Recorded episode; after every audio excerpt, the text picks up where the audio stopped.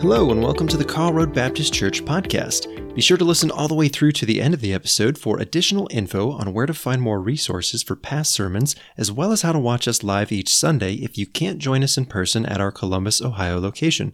Let's prepare to hear this week's sermon and listen for what God is saying to you and what He wants to do in your life.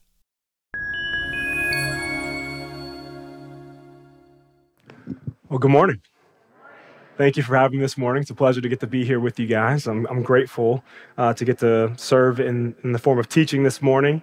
Uh, as Josh said, my name is Andrew, and uh, I'm a fellow Northland res- resident. I live just down Karl Road, uh, off off, Ju- off Norma on Julie Place. I live there with my wife and my two kids, uh, who are young, three and one. And as Josh said, I'm a member at Sanctuary Columbus Church, which is a little bit further down Morse Road. Um, on Westerville Road. And so, uh, yeah, I worked with Young Life, and that's how I first was connected with Karl Road uh, over a decade ago. Over a decade ago, I was connected with Amy Worley, and she was the first face I saw when I walked in this morning. So that was really fun to get to see you, Amy. I don't know where you, Amy, where, you, where are you? Are you in here? Or she with the, she with the kids? Okay, that's okay. That's all good. But I saw Amy, and um, we uh, were grateful to have Karl Road be a host for Young Life Club. We would have uh, students from Northland, Beechcroft, and Centennial meet here uh, for Young Life Club in the upstairs room, and y'all were gracious to us because we broke a lot of things. So thanks for having me back. Let me back in the room uh, after such a long time, but it's really good to be here uh, with you today.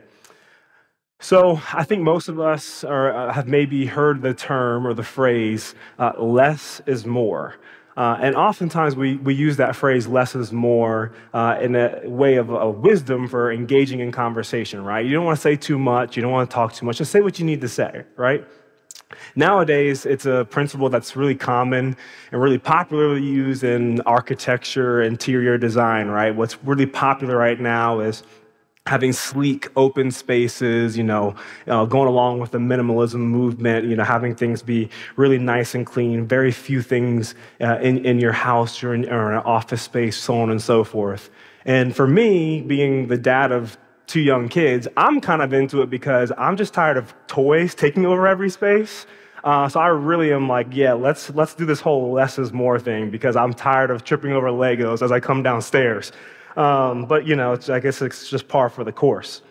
But um, this practical wisdom uh, of less is more, uh, whether it's in conversation or whether it's in design, um, I think it points to a couple of values that I think we like to hold on to, uh, or that's what it communicates. And uh, two of these values are simplicity and authenticity. So, when we're able to communicate things uh, of importance in a clear and concise way, we, we demonstrate a deep understanding of what we're talking about. We, we communicate that we have a mastery over the subject matter. And now I know that when I say that at the beginning of a sermon, you know, that it's important to be clear and concise. Y'all are going to look at your watches like, okay, Andrew, uh, you're on the clock now. You set yourself up for that one. But I think when uh, being a part of Young Life and other people, you get trained on this. If you're in business or in sales or you, you know, you're uh, making pitches to people about what you do, they call it the elevator pitch, right? Tell, tell me everything that you, you do. Tell me why I should help you. Tell me why I should join your cause in 30 seconds or less, right? And so when we can do that, we, t- we, we communicate simply but clearly and concisely. We, we communicate having a deep understanding less is more. But I also think it's not just simplicity that we value in that, it's authenticity. I think when we are comfortable in who we are, when we're comfortable in the ways that we contribute to the people around us, uh, we can live out of a place of less is more. We get to be our more authentic self. We don't feel the need to posture. We don't need to feel the need to embellish. We don't feel the need to go on and on and on about who we are, our accomplishments, or what we can do um, or, or, or, all of our credentials, um, or, but we get to, instead of adding more about ourselves, uh, we can be more authentic. We don't have to keep building up ourselves to those around us. We can be more authentic. And so, these principles of less is more, these values of simplicity and authenticity, are these principles true when it comes to our faith and our pursuit of righteousness? And holiness? How could the wisdom of less is more play a part in our sanctification process? To answer those questions, we're going to be continuing on in the, in the, Gospel of Mark, and we're going to be gaining insight from the conversation that, that Josh read to us earlier. And so let me pray, and then I'll, I'll reread a part of our text to us. Jesus, we just thank you for this opportunity to be together. God, we pray that you uh, would speak to us through your word. We know it's living and active. And so, God, we pray that we would have open hearts to receive what you have for us in the Spirit. God, speak uh, through me and in me, Lord, but let all the words that uh, I say be of you and not of myself. Uh, we love you, Jesus. We pray this in your name. Amen. So let's refresh ourselves on, on the interaction. It says this, verses 1 through 5. Uh, one day, some of the Pharisees and the teachers of the religious law arrived from Jerusalem to see Jesus. They noticed that some of his disciples failed to follow the Jewish ritual of washing hands before eating. The Jews, especially the Pharisees, do not eat until they have poured water over their cupped hands, as required by their ancient traditions. Similarly, they don't eat anything from the market until they immerse their hands in water. This is but one of many traditions they have clung to, such as their ceremonial washing of cups, pitchers, and kettles. So the Pharisees and the teachers of the religious law asked Jesus, Why don't your disciples follow our age old tradition? They eat without first performing the hand washing ceremony. So, being in the, stage of life that I'm in, and you know, trying to teach our kids, you know, valuable uh, life skills and lessons. One of those valuable life skills and lessons is the importance of washing your hands. Right? Uh, I'm in right now. I don't know why, but my son loves bypassing that important step after going potty. Right? He's, I guess he's so excited. He goes potty, and we're like, "Did you wash your hands?" And it's just like a, a pause, and you're like, "Go back and wash your hands." Right? Um, He's in the habit now, like he wants us to smell his hands afterwards to prove that he washed his hands. We're like, great, good job. So we try to encourage him. Um, you know, it's, it's important to have clean hands. It's important to wash your hands after you go potty. It's important not to spread your germs or dirt to other people around the house. And so as I read this interaction, I, I, I look at this and I'm on face value, I'm like, hey, the Pharisees kind of got a point here. Jesus, why didn't you wash your hands before you started eating? That's kind of gross, man. Like, what are you doing? Like, why aren't you, uh, what, you don't want to have clean hands before you eat? But the thing is, here, as we look at this conversation, they don't pose this question to Jesus uh, as if it, they're questioning uh, his personal health or his personal hygiene. The questions they're asking Jesus is that they're rather challenging their level of holiness. And so the Pharisees, you know, we often give them a bad rep. We can forget uh, that even though they were wrong in pretty much every interaction we have recorded in the scriptures with Jesus, um, we forget that they were operating out of a well intended motive. They were trying to please God by being uh, holy and righteous. And now, obviously, as I say that, you know, good intentions, being well intended, doesn't make up for or excuse harmful action. But I say it to foster a little bit of level of compassion and humility for them as we interact with them in Scripture. You see, compassion for them as people. They're trying to figure out what does it look like to honor God with their lives. They're on that journey, and we're on that journey with them. And a little bit of humility in the fact of recognizing that we are all capable of doing the very thing that they often did. Having good motives, having good intentions, but ending up hurting people and even worse, potentially drive, driving people away from God unintentionally. And so you see what the Pharisees were doing here with their traditions and their rules that they had that they carried out. Some scholars would call this practice hedging. And so what the Pharisees would do is that they would take an Old Testament law and then they, would think of ways of how do we help make sure people don't even come close to breaking this law. And so they would build on the law and they would create more traditions around it, uh, building a hedge around the law, helping to make sure that people didn't break the law. And so essentially, their mindset was more is more. The more we build on the law, the more we kind of build around the law, the more we have traditions to protect the law the more holy and righteous we'll be, the less likely we are to break the law. And so they built these traditions out of a, this practice of hedging. There's other instances where we see Jesus have interactions with the Pharisees around this idea of following their traditions uh, more so than following the commands of, of God.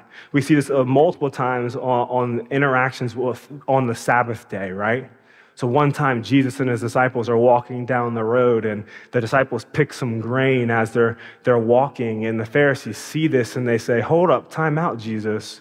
Your, your disciples are breaking the Sabbath. They're working by plucking these, this grain on the, on the road. Or when Jesus would heal someone on the Sabbath, instead of rejoicing with the person rejoicing who's been healed, the hand that grew back strong, the person who picked up their mat and walked and left the pool, instead of rejoicing, the Pharisees would say, You can't do that. Why are you healing on the Sabbath? And Jesus would respond with, Well, the Sabbath was, man wasn't made for the Sabbath, but the Sabbath for man. Or isn't it good to do good and heal on the Sabbath? Isn't it lawful to do good and heal on the Sabbath? And so you see, the Pharisees weren't attacking Jesus for breaking commands of Scripture.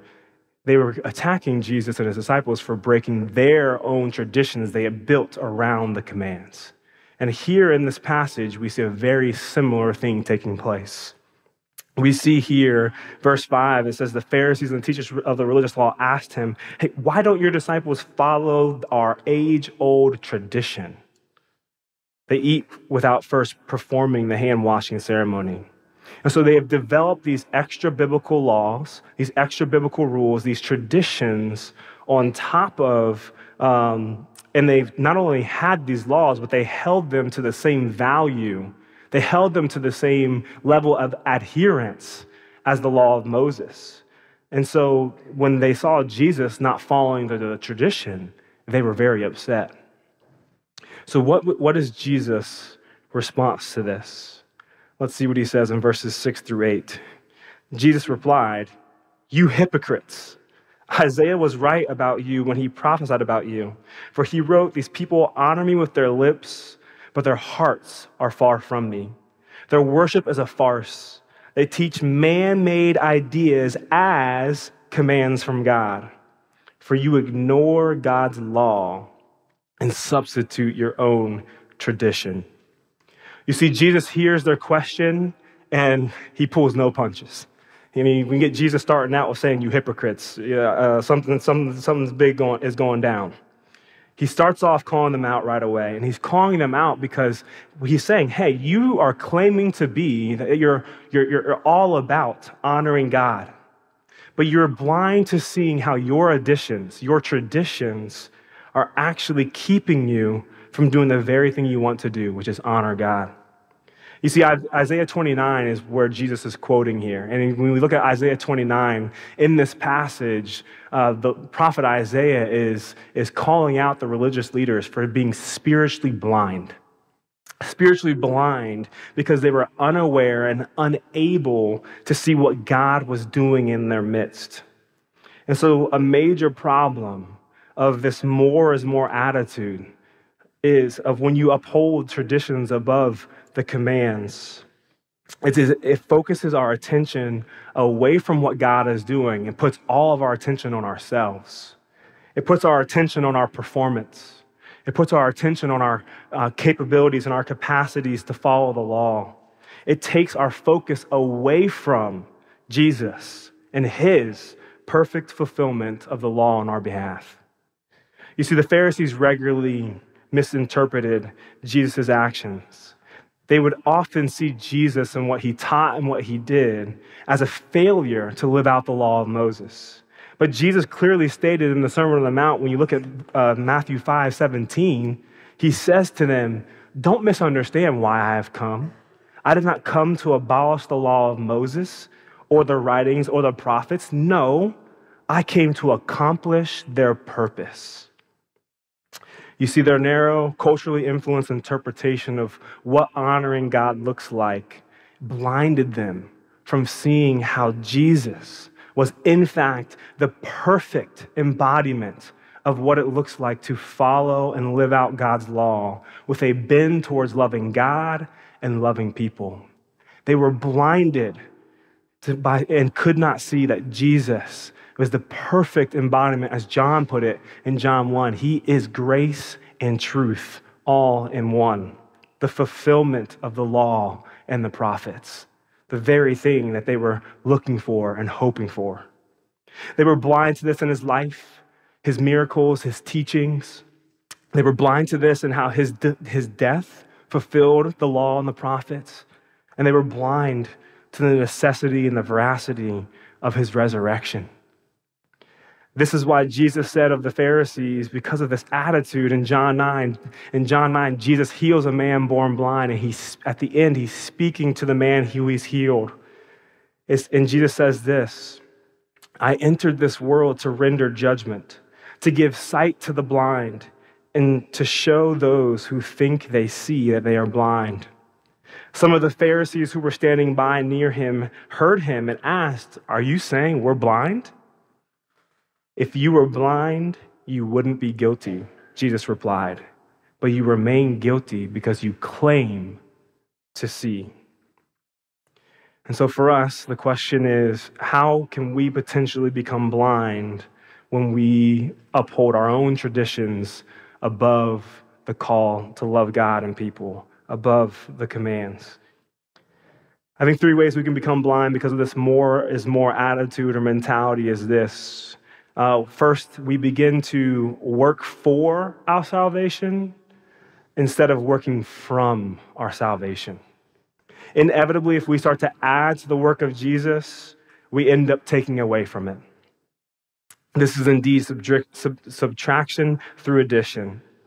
The hedges that we start to build in order to perform well, in order to prove ourselves before God, they end up becoming gates, gates that keep us from experiencing the transforming grace of God made available to us in Christ. We become blind to the work of Jesus on our behalf. I think, secondly, uh, the way this uh, mentality can, can, can uh, make us blind is we start to separate ourselves from fellow believers. As you know, being here in a Baptist church, and I grew up in a Baptist church, so it's good to be home. Um, but as products of the Reformation, those of us in Protestant circles think we might, be, might have solved the problem of having traditions, you know, influence or, or, or affect our worship or our following of God. But the truth is this um, we still, at times, can allow tradition to divide us. We, we might um, it might look like judging others or looking down on our fellow believers who think or act differently than us based on their worship styles or their views on baptism or how the gifts of the Spirit are or are not represented or experienced in the church. It might be something of a difference where we uh, think less of other believers because they do communion one way with actual wine and a loaf of bread, and we do the little cup that you inevitably tear and it breaks and you spill it, and it's really hard. And I always feel really embarrassed when I don't take communion because I couldn't get the cup open. Um, but we find those little things, those traditions, those things that aren't maybe explicit in Scripture, but it's our, our idea of what we think is best and we maybe look at our fellow believers who do things a little differently than us and we look down on them or we judge them for their differences. And so we place a hedge or a gate between us and our fellow believers from different denominations and other local church bodies. We become blind to other members of the body of Christ that we have been, been called to be a part of and build up together in love. And then, thirdly, I think we can become blind to which values are biblical and which values are cultural. In our highly partisan political environment, you know, widening wealth gap, our, our post COVID social environment, trust of other people, uh, discourse, these things are, are rare and it seems like they're, they're fleeting, right? And so, in this environment, we can be tempted to fall into an us versus them mindset we can uh, believe that if people maybe don't think or, or, or act just like us, if, people are, don't have everything in common with us, we can't be in healthy or, or deep, robust relationship with them. And so we're taught to look at other people, or our culture's forming us to look at other people and say, well, unless, unless we check all the same boxes ideologically, unless we think the same, we can't be in relationship. I can't be in relationship with you. And unfortunately, this is impacting the way uh, our Christianity. It's impacting our relationships even within the body of Christ.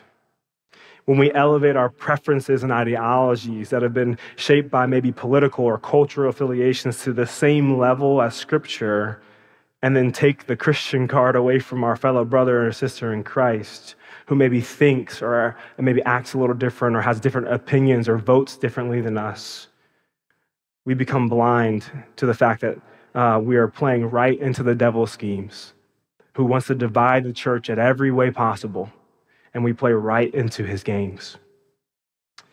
So, where has the more is more mindset created a blindness in you? Where have we embraced traditions over what, the, what God is calling us to, to be, who God is calling us to be and what he's calling us to do? Jesus continues in his rebuke of the Pharisees. He says this You skillfully sidestep God's law in order to hold your own tradition. For instance, Moses gave you this law from God honor your mother and father, and anyone who speaks disrespectfully of father or mother must be put to death. But you say, it's all right for people to say to their parents, Sorry, I can't help you. For I have vowed to give to God what I would have given to you. In this way, you let them disregard their needy parents, and so you cancel the word of God in order to hand down your own tradition. And this is only one example among many others. Jesus doesn't stop, but he calls out another common practice that the Pharisees were doing and teaching others to do. Essentially, it's this practice of giving an extra tithe to the, to the synagogue called Corban. Um, and that was money that you gave on top of your typical tithe, but it was money that you would have instead given to your, uh, your parents who were in need. So if your parents, you know, were getting to the age, there's obviously there's an agrarian society, lots of work, physical labor, work with your hands. And so there would be a time where parents would often need to be taken care of by their children. And the Pharisees made it okay for you to, instead of giving that money to your parents who are in need, it's, it's just as good if you give it to the synagogue. And so Jesus uh, is saying to them, You cancel the word of God in order to hand down your own tradition because Jesus is saying, in giving people the opportunity and teaching people that it's good or even better to give to the synagogue even more than take care of your parents, you're working against what God has already put, put in front of us to honor our, our mother and father. So Jesus wasn't impressed by this you know, additional giving, this additional church participation beyond the expectation if it wasn't matched and exceeded by their love that they were displaying to their family and those around them. He essentially is asking, What good is giving above and beyond to the synagogue if you aren't loving and honoring your mother and father? For us, the question may more be, you know, what good is ramping up our church participation if it doesn't aid in our ability to love our neighbor? After all, love is at the core and root of all the commands, and the commands supersede our traditions. Jesus, in talking about this later on in the Gospel of Mark, he says this in Mark 12.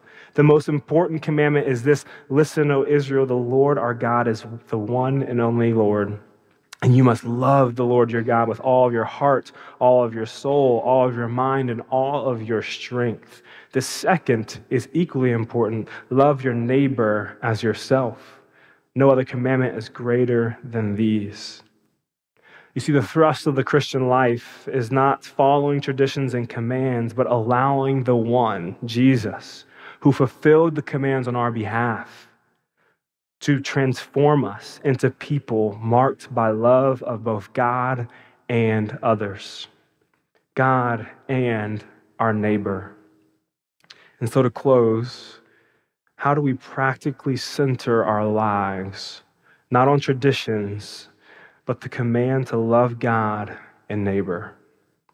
Three things. First, I would say is this we have to identify and repent from the, with identify and repent from the places we have put our traditions and values above God's word. We have to identify and repent from the places we have put our traditions and values above God's word. I think a really practical way to do this is to leverage the prayer in Psalm 139, where David's praying, and at the end of that psalm, he says, God, search me and know me and reveal to me if there's any way in me that's like a grievous way in me. Essentially, he's inviting God to reveal to him where, where, have I, where have I gone astray? Where have I misplaced my heart and my mind? And I think he, that's a prayer for us to just sit with the Lord in the presence of God and say, God, search me.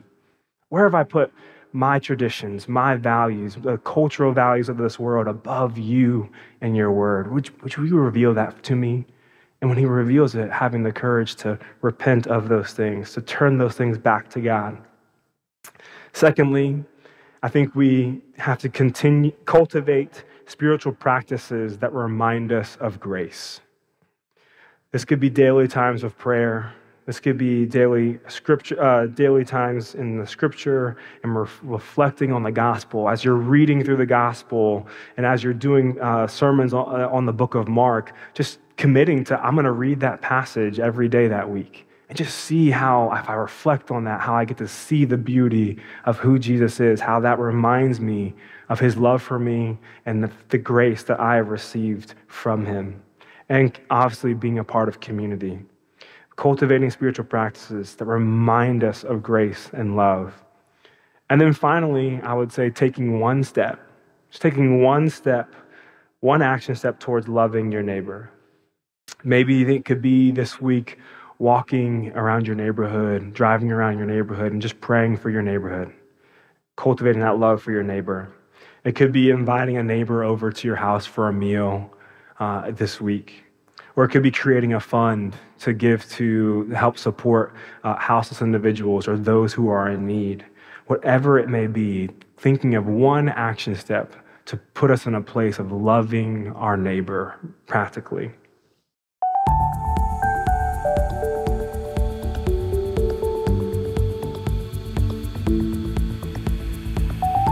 Thank you for tuning in to the Karl Road Baptist Church podcast. We hope you found something that can be applied to your life today and into the future.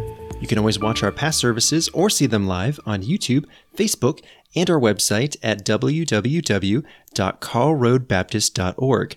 That's Karl with a K, A R L, roadbaptist.org. If you search YouTube or Facebook, look for Karl Road Baptist Church, and don't forget to subscribe or follow us if you are watching via a service that allows that so you can stay up to date and notified when another episode is ready for you to watch or listen to. Thanks again for sharing your time with us and putting in the effort to maintain your relationship with God. Have a fantastic week, and we look forward to growing alongside you in the future with the next episode of the KRBC podcast.